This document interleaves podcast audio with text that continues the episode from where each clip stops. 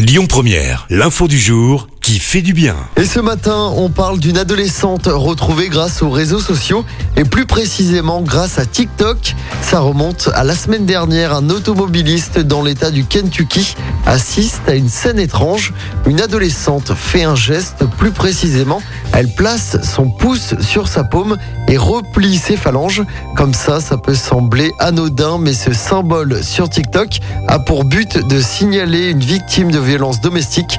Et justement, l'un des automobilistes reconnaît ce geste. Il alerte donc la police et prévient le bureau du shérif. Les forces de l'ordre arrêtent le véhicule et découvrent que l'adolescente est en fait portée disparue depuis plusieurs jours. L'homme avec lequel elle se trouvait a été interpellé et mis en examen.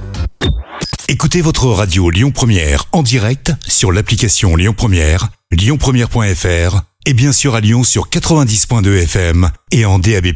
Lyon Première